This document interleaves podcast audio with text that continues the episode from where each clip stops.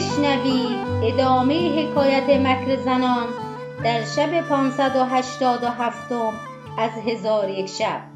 گفت ای ملک جوانبخت زرگر حقهای که زیورهای کنیزک در آن بود گرفته بازگشت.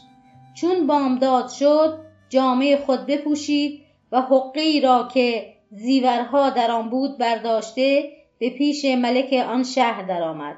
و زمین ببوسید و به او گفت ای ملک من تو را ناصح و مهربان هستم و من از سرزمین خراسانم. چون حسن اخلاق و معدلت را شنیدم خواستم که در زیر لوای تو باشم. از خراسان مهاجرت کرده به حضرت تو آمدم. هنگام شام بدین شهر رسیدم. دروازه شهر بسته یافتم.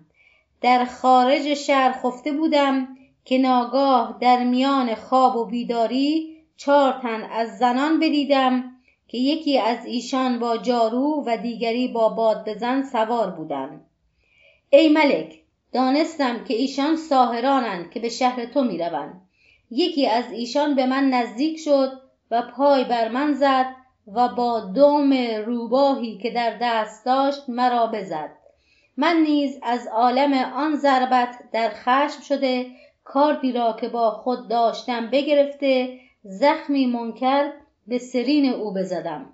در حال او پشت به من کرده بگریخت و هنگام گریختن این حقه با آنچه در اوست از او بیفتاد من این حقه برداشته بگشودم. این زیورهای گران قیمت در او دیدم. ای ملک این را از من بستان که مرا به آن حاجتی نیست. من مردی سیاه و صحرانوردم. محبت دنیا را از دل به در کردم و از مال دنیا چشم پوشیدم و جز خدای تعالی مقصودی ندارم. پس حقه را در پیش ملک گذاشته بازگشت. آنگاه ملک حقه را گشوده زیورها از او به بیرون آورد و در میان زیورها عقدی که خود به خواجه کنیزک بخشیده بود پدید شد. در حال ملک وزیر را بخواست. چون وزیر حاضر آمد به او گفت این عقد را خوب ببین که این نه همان عقدی است که من از بهر تو به هدیت فرستاده بودم. چون وزیر عقد را دید بشناخت. به ملک گفت آری این همان عقد است. من نیز او را به کنیزک مغنیه که در نزد من است هدیت کردم. ملک گفت همین ساعت آن کنیزک را نزد من حاضر آورد وزیر کنیزک را در پیشگاه ملک حاضر آورد. آنگاه ملک به وزیر گفت سرین کنیزک را نظر کن که زخمی در آن هست یا نه. وزیر سرین او بگشود.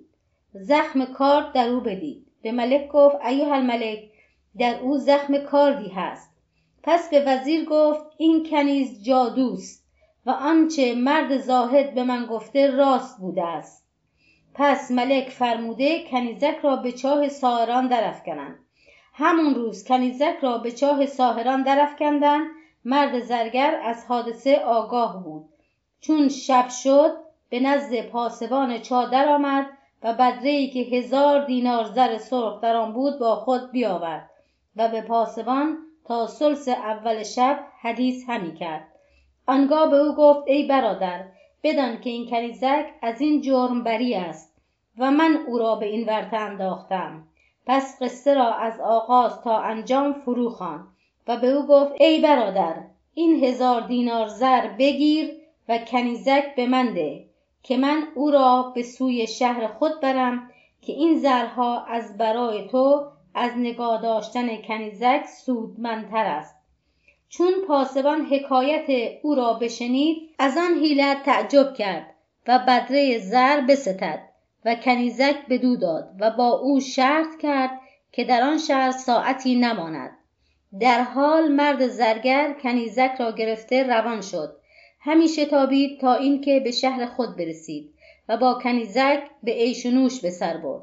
ای ملک اکنون نظر کن و کید و مکر مردان ببین که اگر امروز وزرای تو از گرفتن حق من تو را باز می‌دارند لاکن فردا من و تو در پیش حاکم عادل بیستیم و او حق مرا از تو بگیرد. چون ملک سخنان کنیزک بشنید به کشتن پسر خود بفرمود. آنگاه وزیر پنجم در پیشگاه ملک حاضر گشته. پایه تخت ملک را بوسه داد و به او گفت ای ملک شتاب مکن که شتاب کردن پشیمانی از پی دارد و من بر تو میترسم که پشیمان شوی چون پشیمان شدن مردی که در بقیت عمر نخندید. ملک گفت ای وزیر چگونه بوده است حکایت؟ حکایت مرد غمگین. وزیر گفت ای ملک شنیدم مردی از دودمان بزرگ که خداوند مال و خدم و حشم و بندگان بود بمرد و فرزندی به جا گذاشت. چون آن کودک بزرگ شد به خوردن و نوشیدن و سما و طرب و صرف مالی که از پدر مانده بود مشغول شد تا اینکه همه مال برفت. چون قصه به دینجا رسید بامداد شد و شهرزاد لب از داستان فرو あ。